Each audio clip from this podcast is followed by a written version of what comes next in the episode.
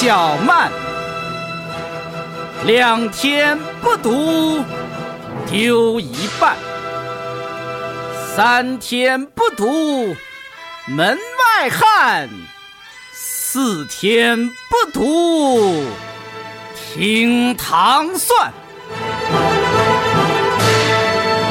欢迎收听《糖蒜夜话》。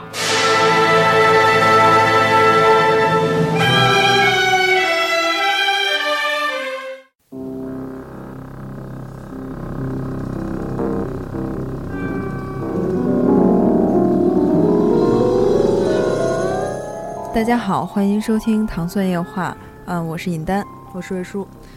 今天呢，我们请来了一位嘉宾啊，我们终于不用跟 X 博士死磕了，我就不想再听见他的声音。X 博士伤心了，我还挺想听见他的声音。我就是觉得他特累，你知道。然后我们今天请来这个嘉宾，其实延续了我们之前的一个系列，就是独立书店系列哈。嗯那么今天有幸请来了那个库布里克书店的店长王大宝同志。大家好，我是王大宝。嗯，王大宝是一个就是看着还挺乖的女孩儿哈，一会儿会不会原形毕露？嗯，其实是这样啊，就是，嗯，我们都挺好奇的，就是像你这样一个年纪轻轻的小姑娘，怎么走向的这个不归路书 店店长这个怎么选择的这个职业呢？啊，就是其实懒，就最早进入这个行业就是懒，因为我是学广告的嘛。想学广告的，我所有同学都削尖脑袋要去奥美，我就觉得啊，不是很想去啊，那干什么呢？就随便投了个简啊，我不觉得随便是不太合适。呃，没事儿，你们领导听见，对对对对，就反正嗯就反正比较随意吧，嗯没有想太多，就投了个简历，然后去书店。本来想着说，你要跟书打交道，肯定比人打交道要简单一点简单一点，不用花那么多脑脑子，然后就就干到现在，就就是这样一个过程吧。嗯，那你进去的时候是从呃就是呃店员开始干是吧？对那你一天大概是怎么安排的呢？就比如说你工作的一天，从几点开始？呃，书店的工作时间安排就是分两个班儿，然后早上是十十点到六点半到晚上六点半，然后另一个班儿晚班儿就是从下午的一点一点半吧到十点半、嗯这样的一个时间。那其实就是像他一开始说的，就是嗯他比较懒，不愿意去上那个呃广告公司那种工作哈。嗯，那你觉得书店这个工作，嗯，最吸引你的到目前为止的这个是什么？最吸引我的啊，还是能干点自己喜欢干的事儿吧。就是跟书打交道。对对对，嗯就是跟就是以书为这个出发点，能干一些挺好玩的事儿。嗯。嗯，就是我不知道那个听众们有没有去过库布里克书店哈，在位于嗯什么香河路、香河园路多少多当代梦幻。对对对，其实可能很去过那个电影院的比较多。呃，对，百老汇电影院嗯是一家是吧？对我们是一个公司，就可以理解成两个独立运行的部门这样的关系吧，嗯，所以你们书店跟电影的那个关系密切吗？比较密切，就是，嗯、密切这个，我觉得就反正因为我们是。我们在建立的时候，就是电影中心旁边一定会有一个书店，香港是这样一个模式，北京也是，呃，其他的分店呀，就是都是这个形式，就是书店加一个电影院那样合适，呃，方式。然所以就是你说亲密，我觉得就基本上可以理解，我们就摆一块儿了。嗯嗯，有些比如说电影的导演见面呀，或者是什么，呃，还做了影展啊，然后还有什么展览，就是剧照的展啊，或者是什么拍摄中间的照片的展览什么的，就我觉得，嗯，我觉得还不分开吧。我觉得亲密，我觉得不应该是亲密，就是这我们我我们俩就在一块儿的，就这样理解。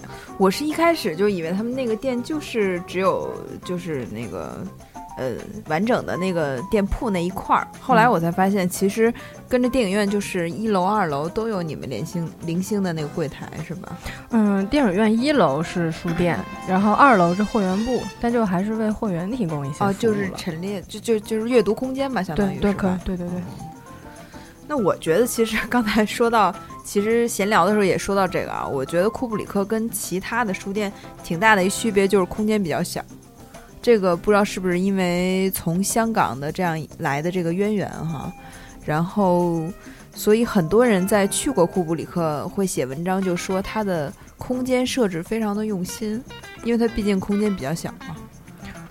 嗯，反正怎么说呢，就是比如说你最初要开一个店，谈空间呀什么什么的，这都是领导干的事儿。这个，呃，当初为什么定在这儿，其实就是就是电影院开在这儿了，然后电影院旁边是一定有一个书店的，我们就在这儿，我们就在这儿开，然后可能就当时就给了我们这么大的面积，我们就在那么大面积里发挥吧，就是这样一个情况。其实我去过香港那个哈，嗯我觉得在那个库布里克的香港店啊，就在香港的书店里不算小的，就是、嗯 算一个还挺大的感觉。香港哪儿都小，算一个算一个内地看起来很正常的那么一个一个一个一个书店，对对对。当然你不能跟那些新华书店这种比啊，但是它在一个就是独立书店里边，就算空间比较正常大小的。嗯那香港那个书店和北京这个设计风格一样吗？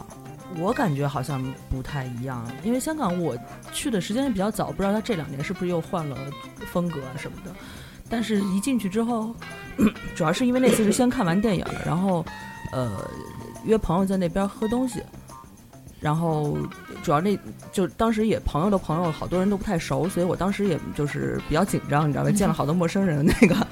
呃，没太注意那个书店整体的环境，因为没有时间去完完整整看那书架上的书什么的。但是整个给我的感觉就是一个比较呃经典的、比比较传统风格的那种书店，就是很正常的那些呃木头的书架，上面好多书，旁边就是咖啡桌什么这样子。嗯，那北京这个还是挺活泼挺有设计感的。对对对，北京这个看起来更活泼一点。就就特别有旺盛的生命力，就全是绿的。绿色是吧？对对，嗯，但是也是香港的设计师来设计的。嗯，我觉得可能如果说理解我们是个连锁店呢，其实也不是不是那种传统意义上的连锁店，而且在我们开店那个时候，其实就我说北京，嗯它的这个面积算是可以了。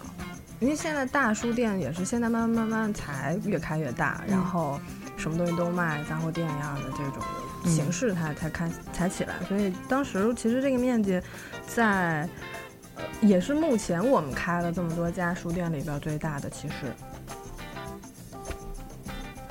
所以，嗯，呃，说回设计啊，刚刚说的设计就是每一个店都是，呃，不同的风格，就没有没有要求说大家都要统一设计、统一风格，不是这个样的。就是不同的店，它，呃，可能因就是因地制宜点儿吧。这个空间，设计师来了之后，觉得哎，我想做一个什么什么，然后他就去专门为这个空间来设计。嗯嗯，那在那个书的陈列和选书，这个是由你店长负责的，是吗？嗯，最初嗯，其实是我们会有一个采购来专门去去跟出版社也好，跟中盘商来打交道，进书、选书什么的。但是但是可能因为刚尹丹姐也说嘛，就是确实也不是很大。嗯，书的书的种类啊，然后数目啊什么的也是得控制一下，所以有我，然后还有我们经理，就大家也都稍微把控一下这个书到底合不合适啊什么的。嗯嗯对，我觉得其实书店的设计，除了那些硬件的设计，最重要的还有一个书的陈列，它也成为了一个就是书店设计的一部分。对对对嗯，然后感觉库布里克就属于那种特别错落有致的，好像不是小时候新华书店那种，就是一排一排，就书都差不多高，嗯，嗯然后他们好像就是特别参差不齐。然后我印象中，呃，分类也比较有个性化，是不是？这个介绍一下。呃，分类，嗯，反正我觉得，我觉得我们分类就还是按照大部分我嗯怎怎么说呢，就还是自己理解里的这个书应该放在哪一块儿怎么放，因为这个书架可能你们看着觉得挺漂亮，然后呃错落有致，然后高高低低。这样挂着也也也也很好玩儿，但是其实实际上我们在把书往里放的时候，就会遇到比较大的困难，因为嗯、一个书它的那个大小它本身不是固定的，但是有的格子可能我们设计的时候小一点儿，那大书就没法往那放。我们也是尽量保证吧，比如说文学类的，我们就稍微那一整面墙都是文学类的，稍微按地理位置分一下，然后在正常理解里的什么哲学呀、什么社科人文啊这种的。再再再再再再分一分，就这种的。我们比较大的一块儿还是电影，电影的书。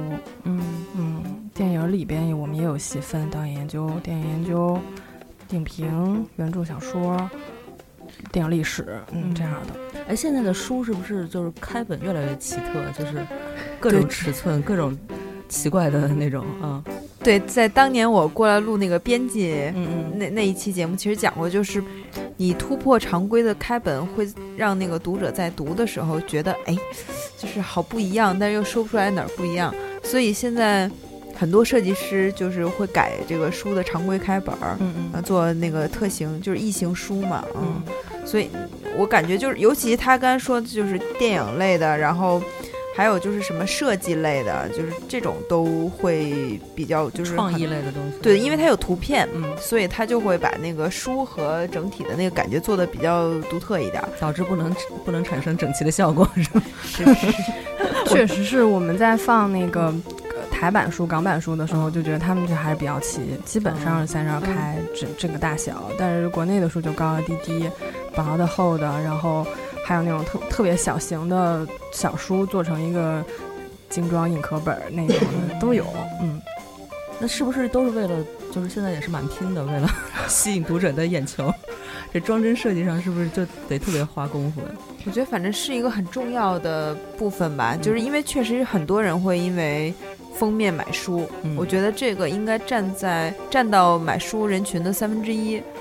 呃，差不多，差不多。嗯，嗯，因为你很难在那个短时间内判断这书我到底想不想要，嗯就除非你对一个作者特别特别了解，或者对这个选题非常有兴趣。嗯然后很多情况下，尤其他们书店啊，很多就是比如说我买呃看就是看电影之前大概有个二十分钟，然后就去逛逛，或者约朋友约在那儿。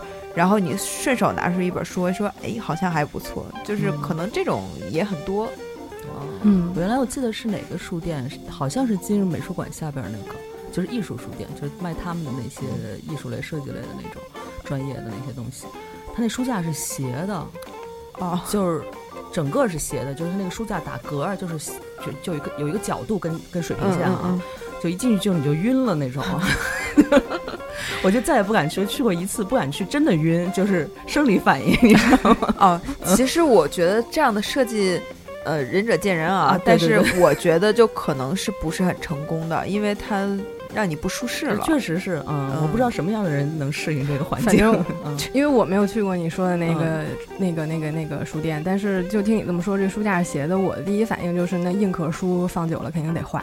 哦，嗯。对对对对对，老是那个较着劲哈。对。对，你看，这就是专业人士。想这个点特别对对对，对，其实是的，就是他一说，我也我也知道，因为比如说我们在那个北京印的书，精装书，呃，运到上海就没有问题，但是在北京放久了，那个就会翘，哦，因为北京太干了。嗯对对对对，就是哎，书店会像那种专业的，比如说类似于博物馆、美术馆上，它对空间的湿度、温度这种有什么要求？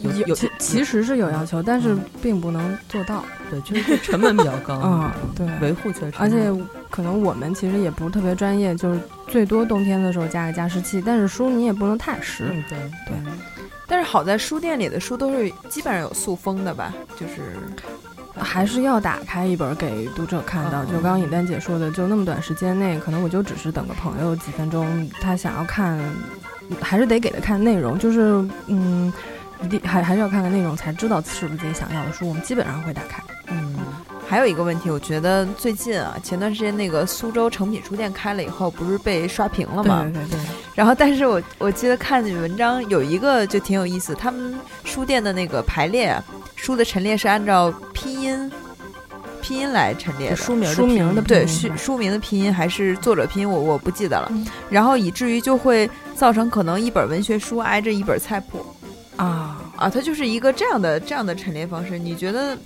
你你怎么看这个问题？呃，个人角度觉得还是不要这样了吧。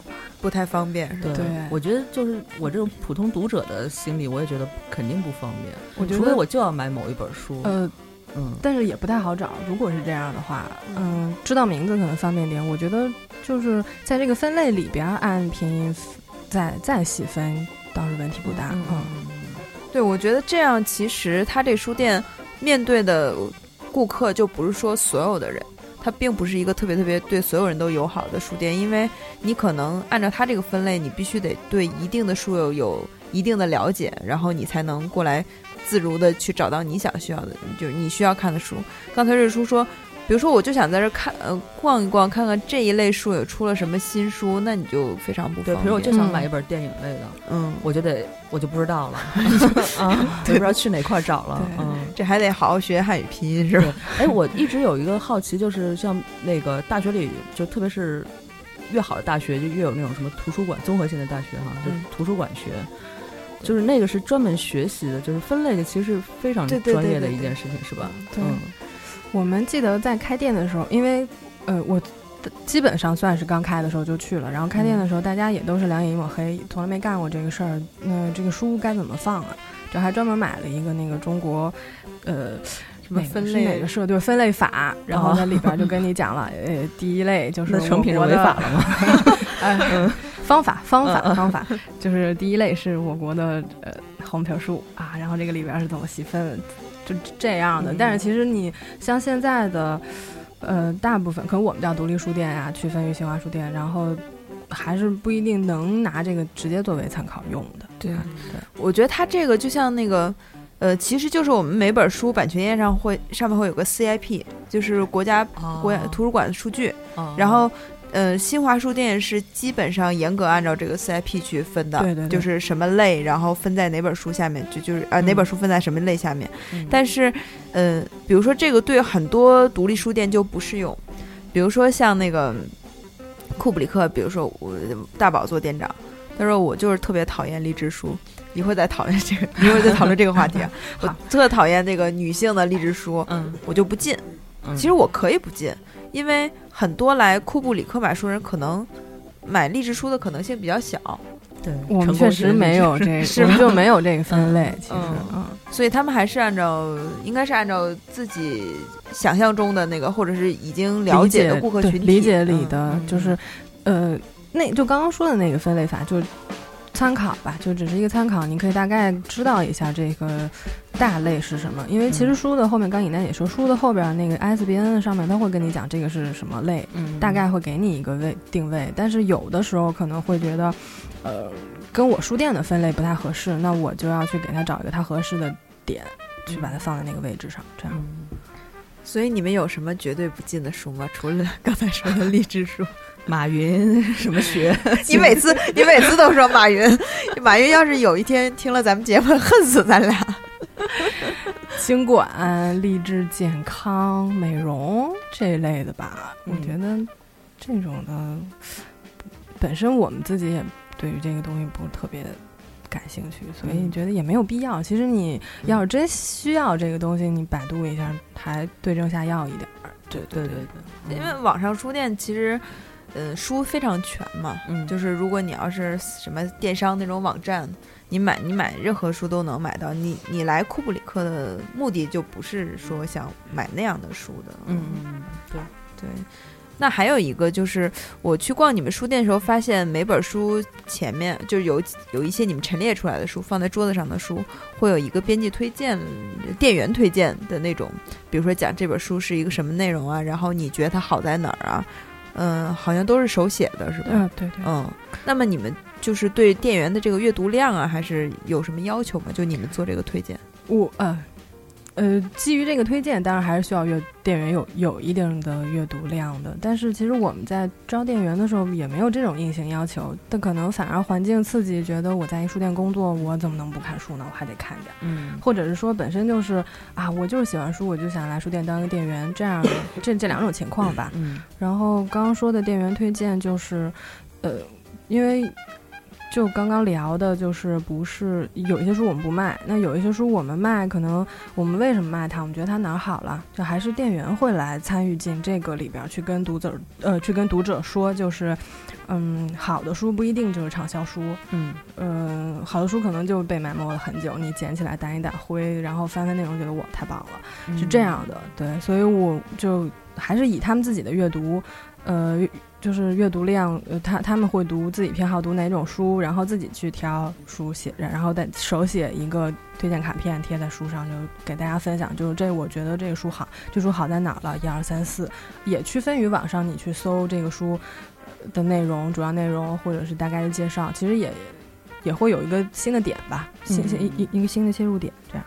那你们有发现过什么特别好的方式来推销？就比如说写某一本书，他一个店员写了一段特别有意思的话，然后就导致这本书一下就销量就上去了。这种有有直接的关系吗？不至于，其实不至于。就是，嗯，我觉得还是一个态度吧。就是我们。再推荐再推荐这本书，然后我们也告诉了读者这本书我们觉得好的地方在哪儿。但是其实选择权还是在他们自己手上，就是我觉得也没有必要说这个书特别好特别好，我就要往你口袋里塞，这也也也也不至于这样。嗯，因为最近好像有一些呃网络上的就是些公知啊什么的，他们也会自己做一些，就把以前的书拿出来，自己再找出来事儿谈，然后再重新出版啊，就他们觉得好，然后这就导致了一大批的。好像被埋没，至少他们觉得是被埋没的好书的那种，然后重新就是问世，然后销量也特别好那种。对，因为我昨天看三联书店，呃呃三联的呃三联生活周刊的一个公众号，他推荐了一篇文章，就是讲作家妙语录，其中有一句话就是康拉德说过，只有两样东西卖得动，最好的和最烂的。所以你其实看图书，我觉得这个话特别明显。就真的很多卖的超好的就是那些垃圾，嗯，然后就是好多书就是像你说的，可能就是被埋没了好多好多年，然后才被人发现，嗯，就就也挺，但是现在 我觉得又遇到了一个新的困境，店员推荐有一个特别好的这个效果，就是你可以按照他们推荐的去有目的的看一些书。但是我前两天翻那个《新京报》二零一五年好书榜啊，然后以及他们做的那个推荐，我发现我好像今年一本新书都没有看过，一本上榜书都没有看过，我心里特别忐忑，我觉得不配做这个节目。而且他们这种榜是呃上榜的书都是大概是什么类型的呢？是文学类的，还是说什么励志？它就是每每一个类型都评，而且《新京报》其实评的还是挺权威，就是挺嗯挺正经的，就挺挺正的，不是那种就是看按销量。所以他们评的那些书真的特好，但是 就好像都没看。对，因为他们他们是那个评新书嘛，嗯，就二零一五年出版的书。然后像我们好多人可能呃有两种类型，一种是呃我是。通过什么途径知道这本书去买？我并不在乎它是哪年出的。还有一种就是二零一五年的书，我先买回去，但是一直没时间看，可能得过十，就过好几年才能看啊，都都有可能。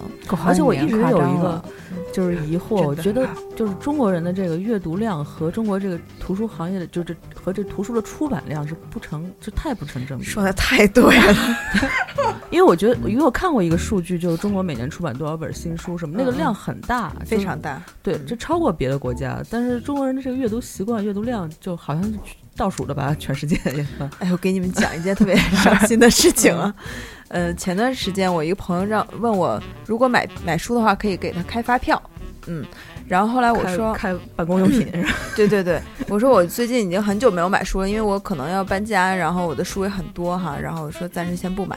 然后他说，嗯，他说那个你多帮我问问你的朋友们吧。这个就是你们编辑看书看的最多，然后 我心里特别难过，你知道吗？这就是你在编辑圈的时候，你会发现你好像对这个图书行业非常了解，什么什么书出来啊，你觉得好兴奋啊，又出一本好书。但最后事实证明，编辑出的书最后还是编辑买去看的，嗯嗯。然后你就会觉得我这是一个恶性循环，然后觉得这个行业非常没有前途和未来。对，这就是那天一想，还是挺细思极恐。对，所以我就有就是产生了一个疑问，就是你觉得就是做就是书店啊，特别是有实体的这种独立小书店，你觉得在管理上边，呃，管理怎么说呢？不是说就对内部的管理哈，不是管理你手下的人，就是整个运营这个书店，让它被更多的人接受啊什么的。这最难的是什么呢？最难的，或者你觉得遇到最大挑战之类的？就还是没人没人买书吧，就是呃，特别特别多尴尬的事儿，就在我要去花几十块钱买一本书这个上，其实特别特别多尴尬。我们还是希望就是说，刚尹丹姐说的啊，今年今年出了这么多好书，都还没看过。其实我们每个每个月吧，或者每一次我们呃更新这个新书的时候，都会在一个特别明显的地方陈陈列，然后而且都是面朝上的，因为你你要真放在书架上了，一本一本书籍朝外，你也不一定能看就看得到它，然后。呃，然而并没有什么用，就是 其实这个不是一个促销的方法，就也就只是一个展示手段，然后告诉你这是新书。因为一般客人进来也就是问，哎，你们最近有什么新的吗？啊，那那那您就去这个位置来看吧，是这样的。嗯，但是其实这个不是促成。购买行为的特别有效的方法，就我自己觉得不是特别有效，就还是因为这个主动权还是在还是在他们自己手上。就我今天在这看了一本书，哎，不错，这谁谁谁的，我先上网搜搜这个网上价格多少。啊，完了，看完书放下了，我走了，回家下单了，这是这是一种。要么呢，就是哎，这书挺好的，哎，那个给我打开看看吧。好，给你打开，打开，哎，这段不错，手机拍下来，好，满足，心满意足的回家了。就 这就非常的尴尬，就是我们就是一个，就完全就变成了一个，好像书店就是一个展示的地儿，就是你们是一个就是苹果店。对，可以这样理解，体验店，对体验，对对对，可以这样理解，就是还是比较的那什么。那我们其实是欢迎来书店读书，就是你真的踏踏实实的分个几次，还不不一定能一次读完，就是把这书在这看完。其实我们也挺觉得也挺好的一件事儿，就是就是，但是你说啊，就当着店员面说你给我查查亚马逊有货吗？这种，哎呀，这个呃，对。该怎么办呢？这还是还是发生，就是听起来好像觉得挺不可思议的，但这也是真事儿。嗯嗯，哎，那你讲几个这个奇葩读者的故事吧？我觉得你有点按耐不住。对，没有没有没有，哎，按耐不住怎么回事？没有没有，我觉得还是不要进行这这样这样的攻击吧。就是还是觉得这个怎么说呢？不是个少数，所以。就也完全不是个个例，而且就怎么说呢？就一个特别小的小孩儿，可能身高也就到桌子这么高吧，就就跟他妈妈说啊，这个东西怎么这么贵呀？我们回家上网买吧。对，怎么还有小孩儿？一般都是妈妈嫌贵。然后就然后我们就觉得这个是一个什么样的情况啊？就不知道该不知道该怎么说，反正特别尴尬的，就就我们店员也不知道该怎么办，然后看着我，然后我我也。对我这个觉得确实是一个，因为人肯定是希望那同样质量的东西，我买更便宜的，就同一件东西，这是一个正常就人类的一个人性中不可避免的 追逐这对吧？便宜的这个心态。但这怎么跟这个？如果我要来管这，我我觉得这也是我我觉得会觉得特别麻烦的一件事情。嗯嗯，所以其实冒昧的问一句，你们书店赚钱吗？不赚。对呀，你看，就是我们之前遇到的书店也是这个问题，所以。呃，为什么书店现在一定要有一个什么餐饮之类的，然后一定要卖周边？就是因为你可以在这个书店买到你可能网上买不到的周边，但是你会在这个书店看到所有的书都会在网上买到，而且呃几乎所有的书吧，而且更便宜。嗯啊，所以这个就是刚才大宝说非常非常尴尬的一个事情嗯，但是我觉得我们上大学的时候，其实老师特别鼓励我们去逛书店。一个是逛这个普通的书店，还有一个逛那种旧书店，嗯，然后我觉得逛书店的一个最大的好处是对新书的了解。其实那个，对，其实书店在我不知道网络起来了之后，大概可能大家从网上获得资讯，但其实书店在怎么说呢，也是不久的以呃呃以前，就是其实是一个新书资讯的来源。对对对，嗯，而且你就像那个亚马逊。其实你要是从事这个行业位置，你会发现，呃，网站上所有的位置是可以拿钱买的，或者拿资源去置换的。嗯嗯。啊，所以呢，他，你你以为你在这个网站上看到一本书，你买了是你自己的这个搜索能力，其实有可能就是广告给你的，就是他引导你去买的这本书。嗯。有很多这样的其实学问啊，但是你在书店里，如果像大宝说，他们刚才店员里那么对书其实是有一种爱了。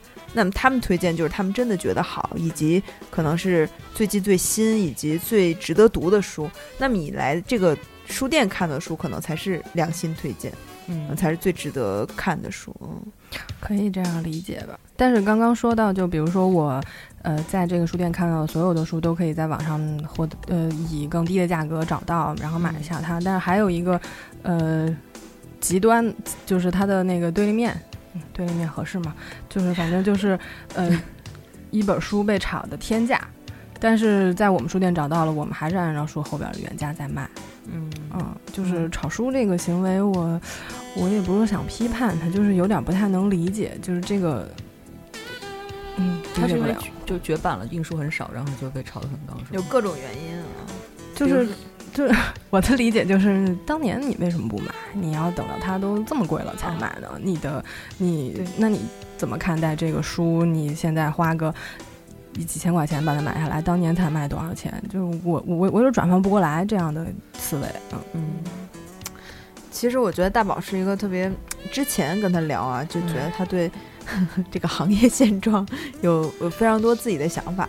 嗯，比如说他之前提到过一个就是阅读空间，就是收费的阅读空间这样一个概念。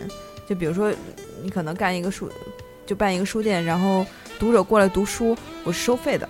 嗯。嗯，就是国外是有这样的情况，台湾就有，台湾就有，哦。嗯，对，这其实就避免了大量来书店，一是找资讯，第二是那个、呃、摆拍，嗯各种嗯奇怪的这种现象。嗯但我不知道，就是因为我我个人感觉台湾的独立书店还是很发达的，就是嗯，有特别多小的，特别去呃相对他们中心一点的台北这种城市哈，嗯。就是走两步，就当然是在主要的那些嗯街道上哈，当然那些小的那种，呃，比如说私人开的小旧书店什么这种，肯定要小街小巷去寻，但是他那种有名有姓的，就是还做的比较好的、挺精致的独立小书店的话，在什么忠孝东路啊什么的特别多。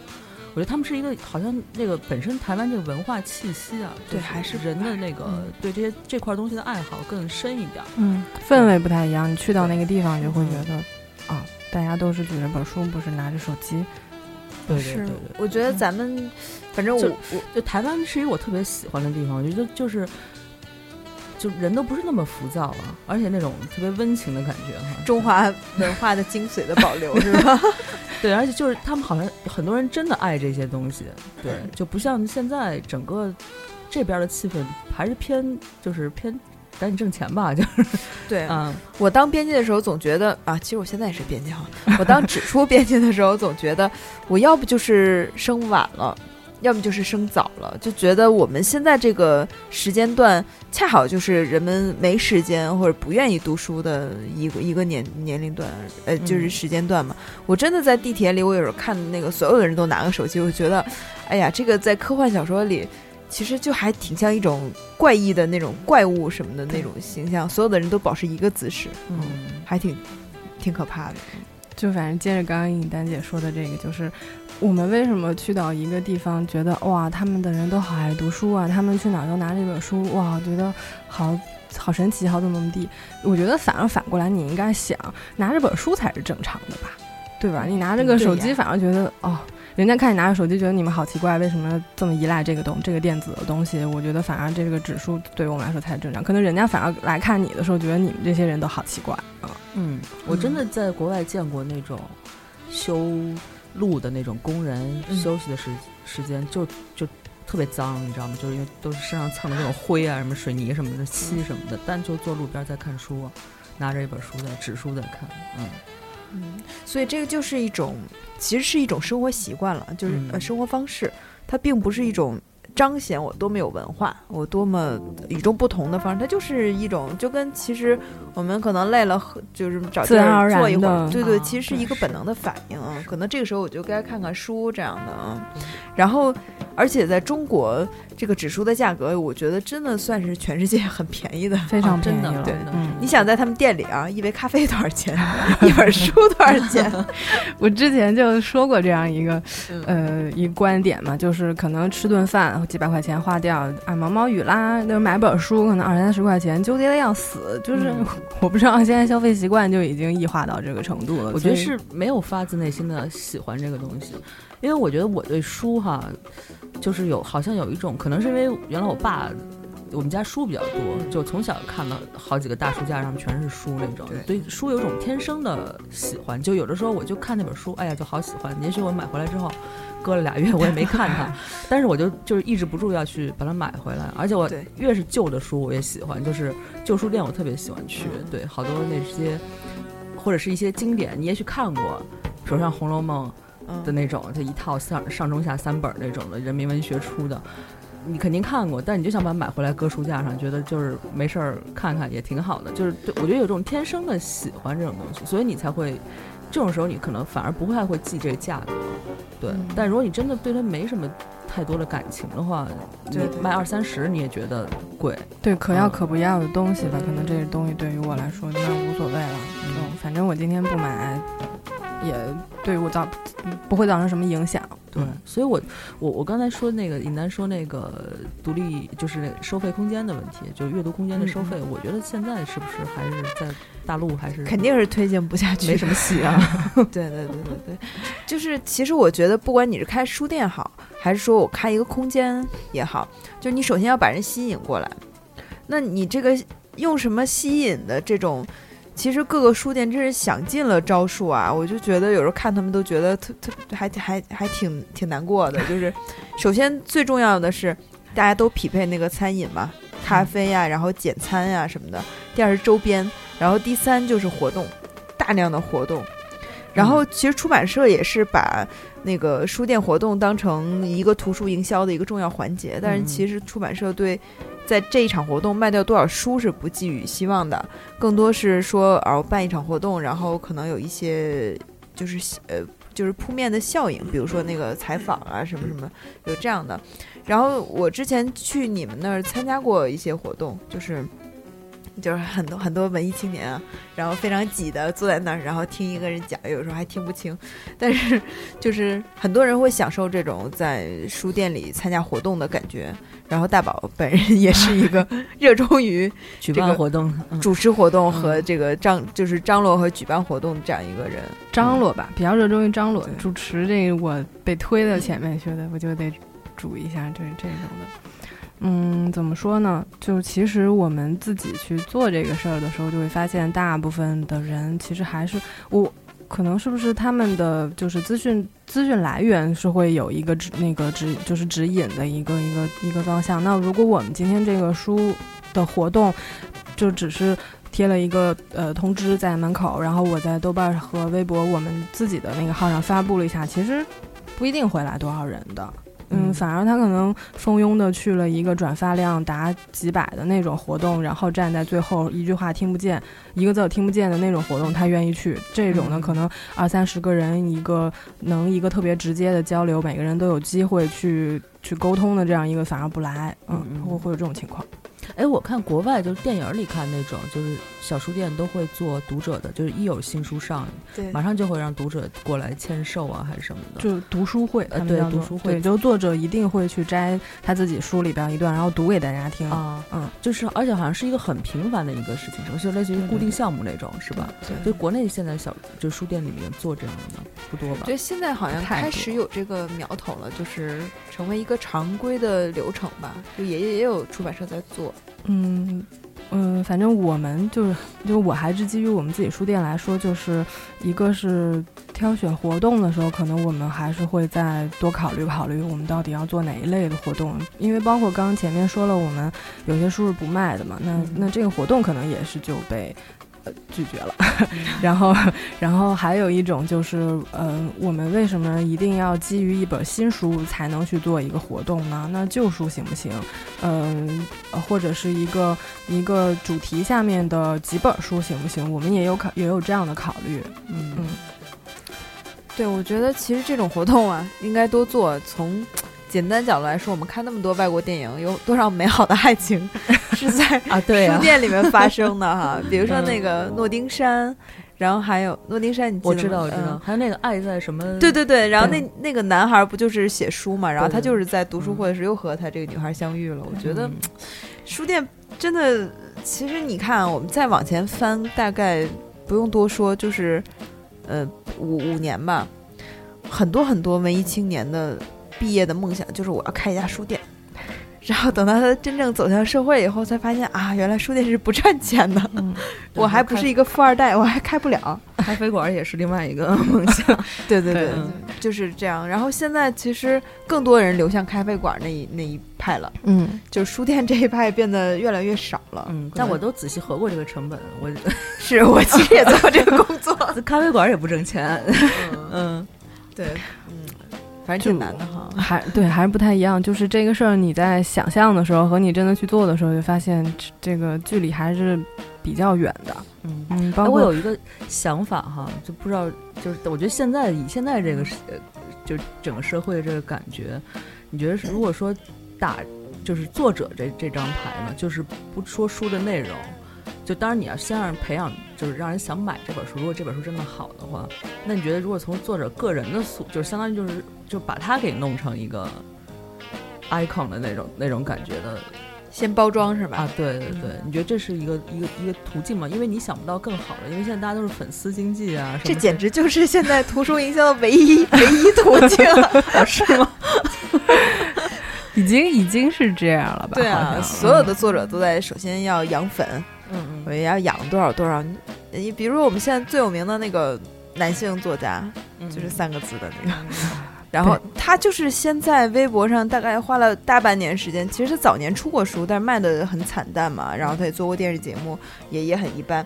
后来他就想了一辙，就是我每天发一个故事，然后养了大量大量的固定粉丝，然后这时候他再出一本书，就是随便卖，就是属于分分钟对一次签售签一万本那种。但是这个就有一个问题，那那位男性作家的文字啊，实在是，就是说我我希望的是好好，就是好的，你内容先好了，就是由由你们这些就是在这个行业内的人把它给弄起来，不是说它内容就。就那样了，然后我自己先把我炒作起来，然后卖点什么都能卖。你说我卖件衣服，他可能也卖了，你知道吧？卖本书也有人买，就是是这样一个关系。我希望是能够，就现在图书内容被认可的情况下，然后再推这个，来推这个作者的。就是但是要想想看，现在还有多少人真的是去认认真真的去看内容的？嗯嗯嗯，我觉得挺难的吧，就是确实坦白说就是有点难。其实推内容也是等于图书营销，就是常规两种渠道嘛，一种是推作者，一种是推内容。嗯那么内容我们想想，可见的媒体，比如说杂志、报纸，纸媒基本上已经死掉了。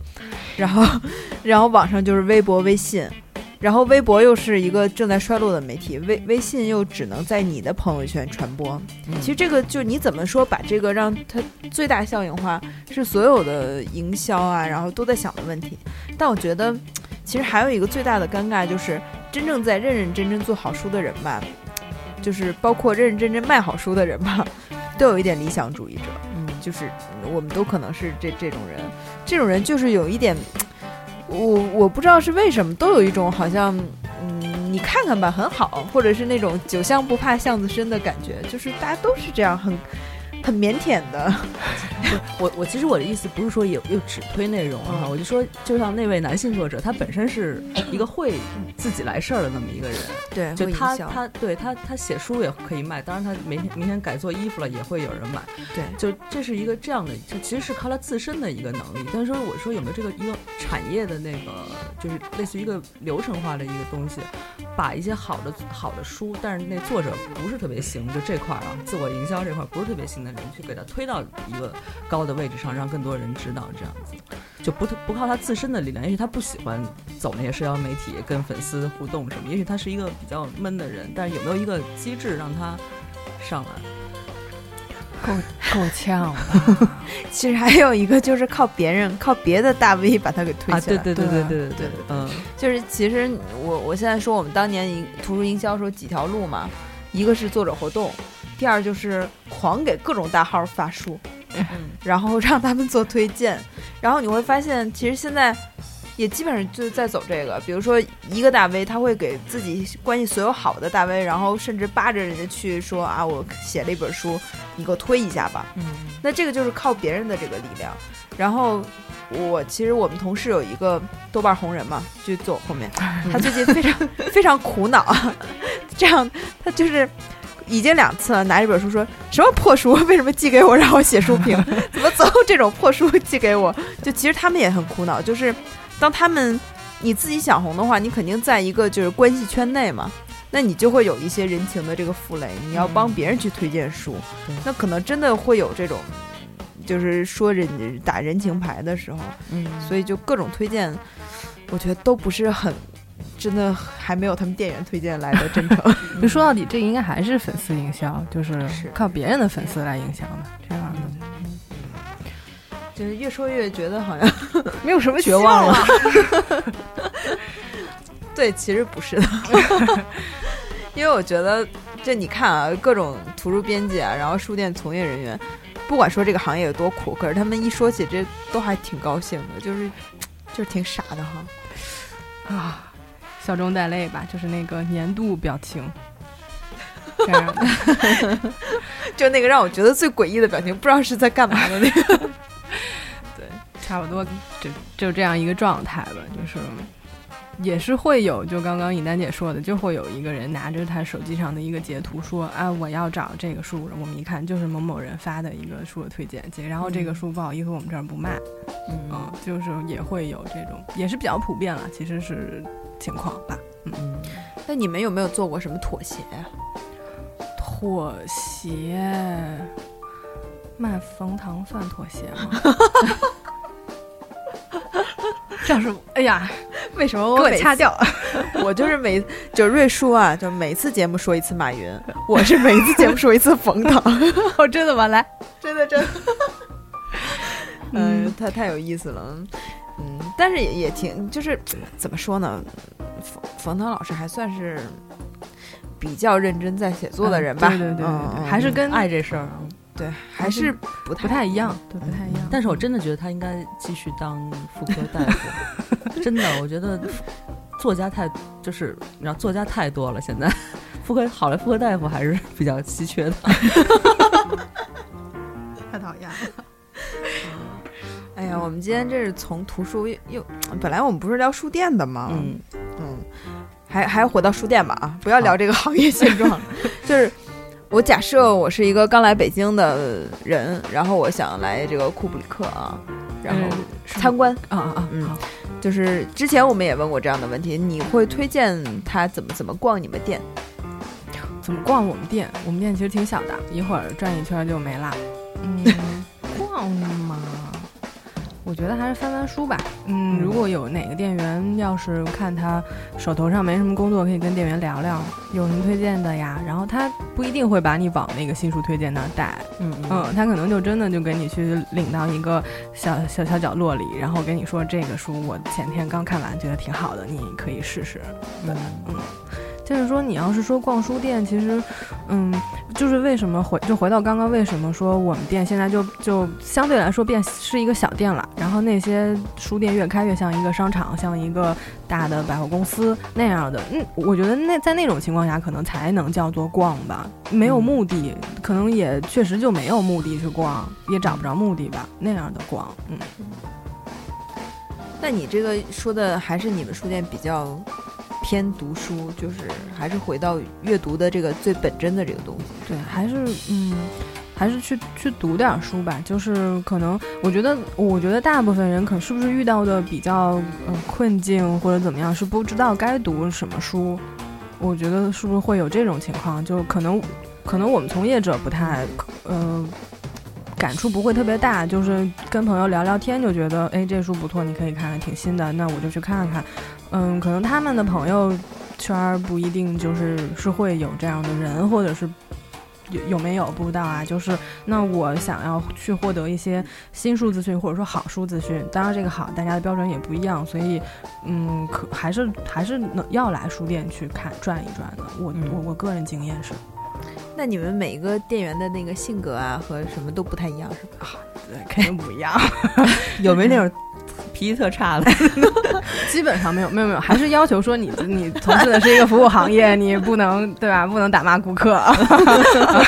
嗯、毕竟还是还是要提供服务出去嘛，嗯所以所以嗯，小小朋友的脾气都挺好的，然后就也都挺挺愿意去做这个事儿的。我觉得我们其实其实还是得碰到这样的店员，有的、嗯有的就做个一两天，觉得啊，这不是我理想中的书店工作，我要走了，再见，就是是会有这样的，可能他连个再见都不会跟你说，然后你就三天打电话找不到人啊，他他是不是不来了？就是这种情况，所以所以这也得碰吧。哦，我突然想起来，就我今天在那个网上搜他们书店的时候，看到有一个人写的游记，然后说那个一进他们书店看到好多艺术家的那个画，说我觉得好可爱呀、然后激动之间看错了零，以为就卖其实卖十万嘛，嗯以为卖那个对十万块钱，啊，然后没真是我们没店吗？对啊，就是那个小 A 那 A 仔那个，哦哦哦，然后他他们就真的去问了，然后说这个打完折还有九万多，然后我觉得这还挺逗的。是真没少看，这个日本 少看太多艺术原作肯定还是还是会贵一点儿，但是这个应该是零九年的事，呃，一零年的事儿了吧？我们我们还有这个的，就其实就是一个展，然后这是艺术家手稿，艺术家手稿肯定还是会贵一点儿的。嗯，那你们现在还有这种跟艺术家的合作吗？什么的？有有有，展览算是一个固定栏目呃节固定节目这样的了，嗯嗯，但是和可能和画廊或者是说和那种艺文空间不太一样，就我们是自己去找一些年轻的，不是特别有名的，给他一个平台，免费的平台，然后我们这活动对外也是免费，就大家可以有一个机会能。让他们认识，让他们了解这些人在做，这些年轻人在做什么事儿，嗯基基本上是这样的。那我觉得他这个书店其实也也不是要，卖展览，也不是要卖东西，其实对，对就是好像也是找一些跟你们调性比较像的艺术家，是吧？然后产生一个聚合效应。对，嗯，那你最近听说在和一个小朋友一块儿打卡看书，对，没有没有，哎，打卡看书是怎么回事？这活动给我们介绍一下。啊，就是他说我是一个损友，然后要榨干我，不是不是，就是没有，就是他自己就是说没工夫看书，工作太忙没工夫看书，然后要看完五十本书去去哪儿？去西藏，然后我说那我也看新疆吧，好像啊是。新疆。哦，新疆跟我说云南那啊，新疆新 疆，然后想起来了，然后那个、呃，然后说那那我也要打卡，我也要去，嗯，带我去，然后就我们俩就一起打卡。哎，我觉得还是互相促进吧，就是互相促进，因为你说在书店上班，你真是没什么时间去看书，说实话，太多事儿了。嗯，但你那个朋友也是在，也是这个从业从业者吧？是不是？算吧，擦算是擦边球。我觉得你们这种活动应该延伸到你身边这种跟这个这行业没什么关系的人上，也别五十本了，吓着人家。你想从 十本什么开始？嗯嗯，所以你们五十本计划多长时间看完啊？没谱儿。我都不知道我看了多少本了，反正就打发了打卡，有的时候还忘了，可能打两本儿 这种 这种，嗯。嗯我觉得，哎呀，这个如果要是整个社会都有这样的打卡活动，我觉得我们这对的，个行业就是你应该把这个活动先推给一些就是跟这行业比较远的朋友身上。对，嗯，没，我觉得比较比就是这个事儿其实是个好事儿，但是你要去推这个事儿的时候，你会发现在做的过程中会遇到各种各样的困难，比如说就人家直接跟你说不好意思，我没时间看，然后、哦，不是不是，我的意思说不要有那么大压力啊，就是你必须跟我一块儿玩这个东西。嗯不就是嗯，就是那打卡我们可以打一些别的，比如说嗯、吃十家店，那为什么是非得是看书呢？你 就会遇到这样的问题，其实是对对对嗯当然这种我觉得肯定是基于一个双方的共识，就那人也想看，嗯就是不是对书一点兴趣都没有的人，那就算了，没救了。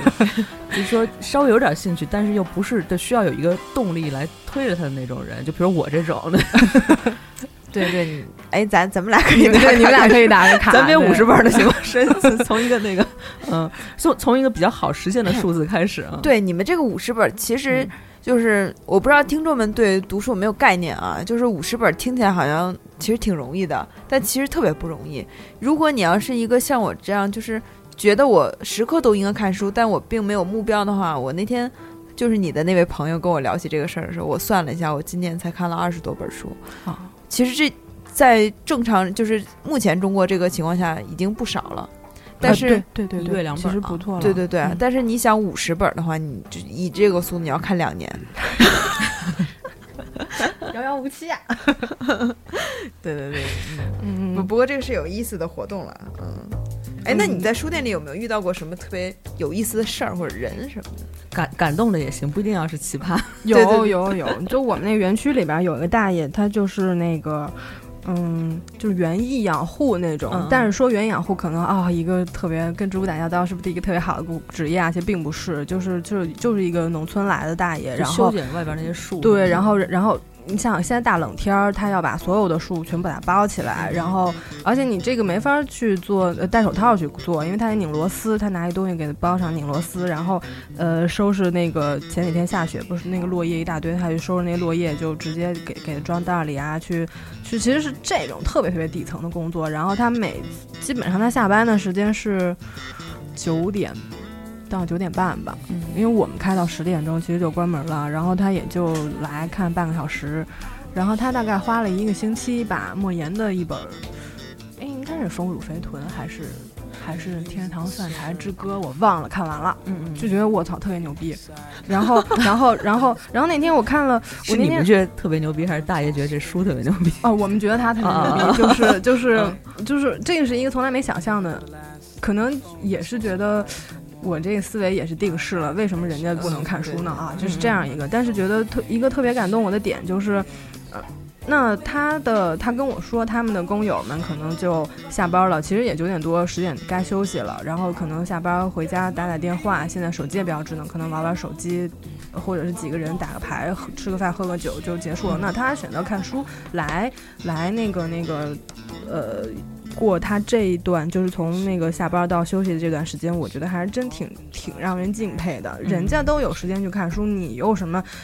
你你那你为什么说你自己没时间呢？嗯，你玩玩玩电脑的时间，或者是刷手机的时间，其实零零碎碎一天看一天看个薄一点的一本小说，我觉得问题不大。其实，嗯，但他刚才说这个，我挺有感触，就是我觉得他们那个 园整个园区的人都非常有诗意。那天有一次我 我去看电影，然后在等等人，然后我就在做那个，呃，就是百老汇前不是有两块水池嘛，就好多水池，我坐坐在前面一个椅子上，然后就看一个大妈在捞那个池子里的落叶。就一直捞，一直捞，我觉得这是他们的工作，这是他们的工作。过一会儿跳下去。没有没有。然后那个阳光啊，主要就是夕阳嘛，嗯它就洒在那个水面上，然后那个大妈那个整个那个姿势啊，哎，是个大爷，不是大妈。对不起啊，我破坏了这个感觉。就但是你就会觉得，虽然这是他工作，但觉得这个工作多么的有意思啊！就是、这里有诗，对，就是有诗的感觉，嗯。然后你再配上那个呃园艺修剪大爷，然后呃下了班去库布里克看一本书，是你真的不要小看这些就是体力劳动者，嗯。因为那天还看了一个朋友发的那个朋友圈，说他们家物业扫那个落叶嘛，然后在落把那个落叶在他们家那个底下那草坪上堆成了一个新的形状，然后外边还拿小石块围围围围了一下，这可能是看上哪位业主了，我觉得。嗯嗯，反正就觉得其实他，呃，怎么说呢？他就是，每个平凡的人都有不平凡的一面，但需要从书里面挖掘出来。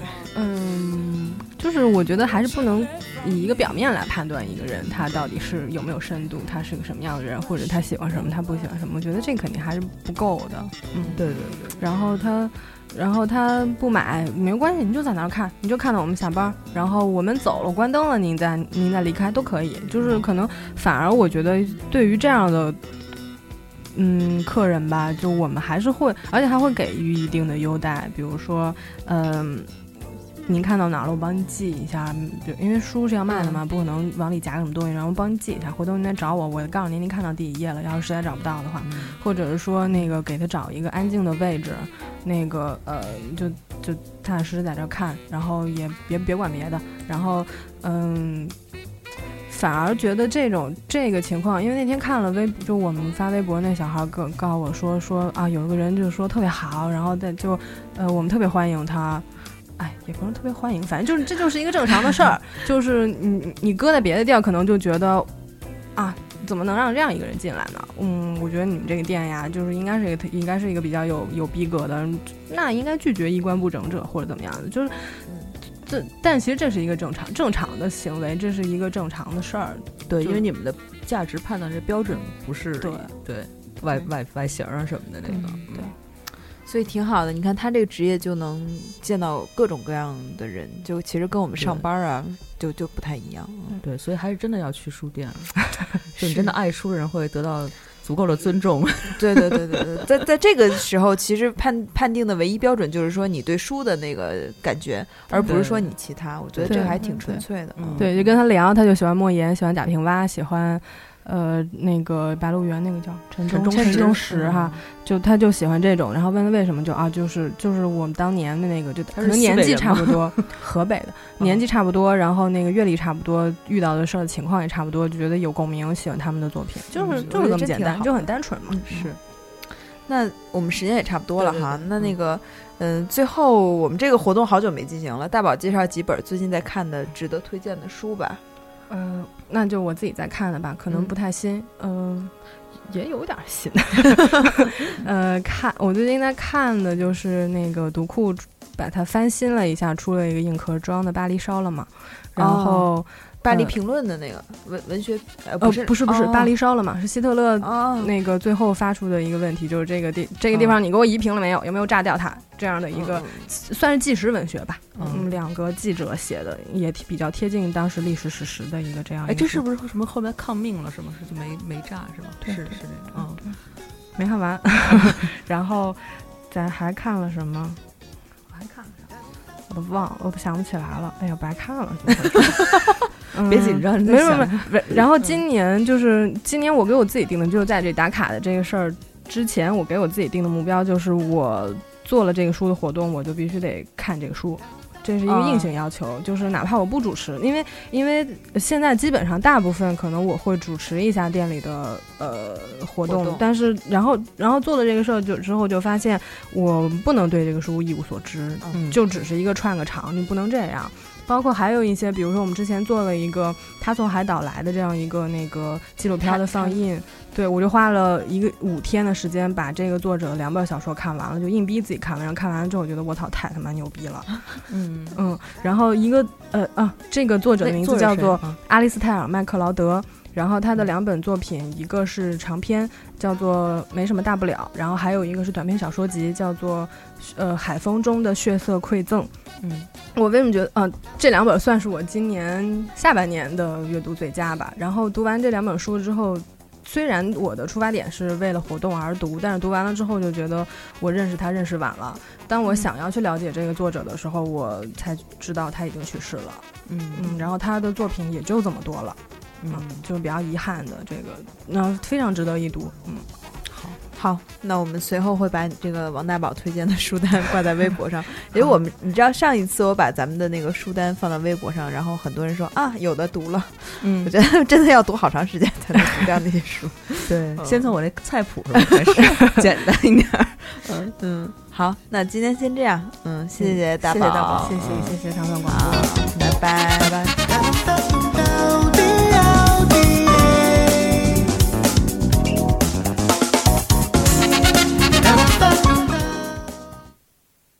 更多节目，下载荔枝 FM 收听。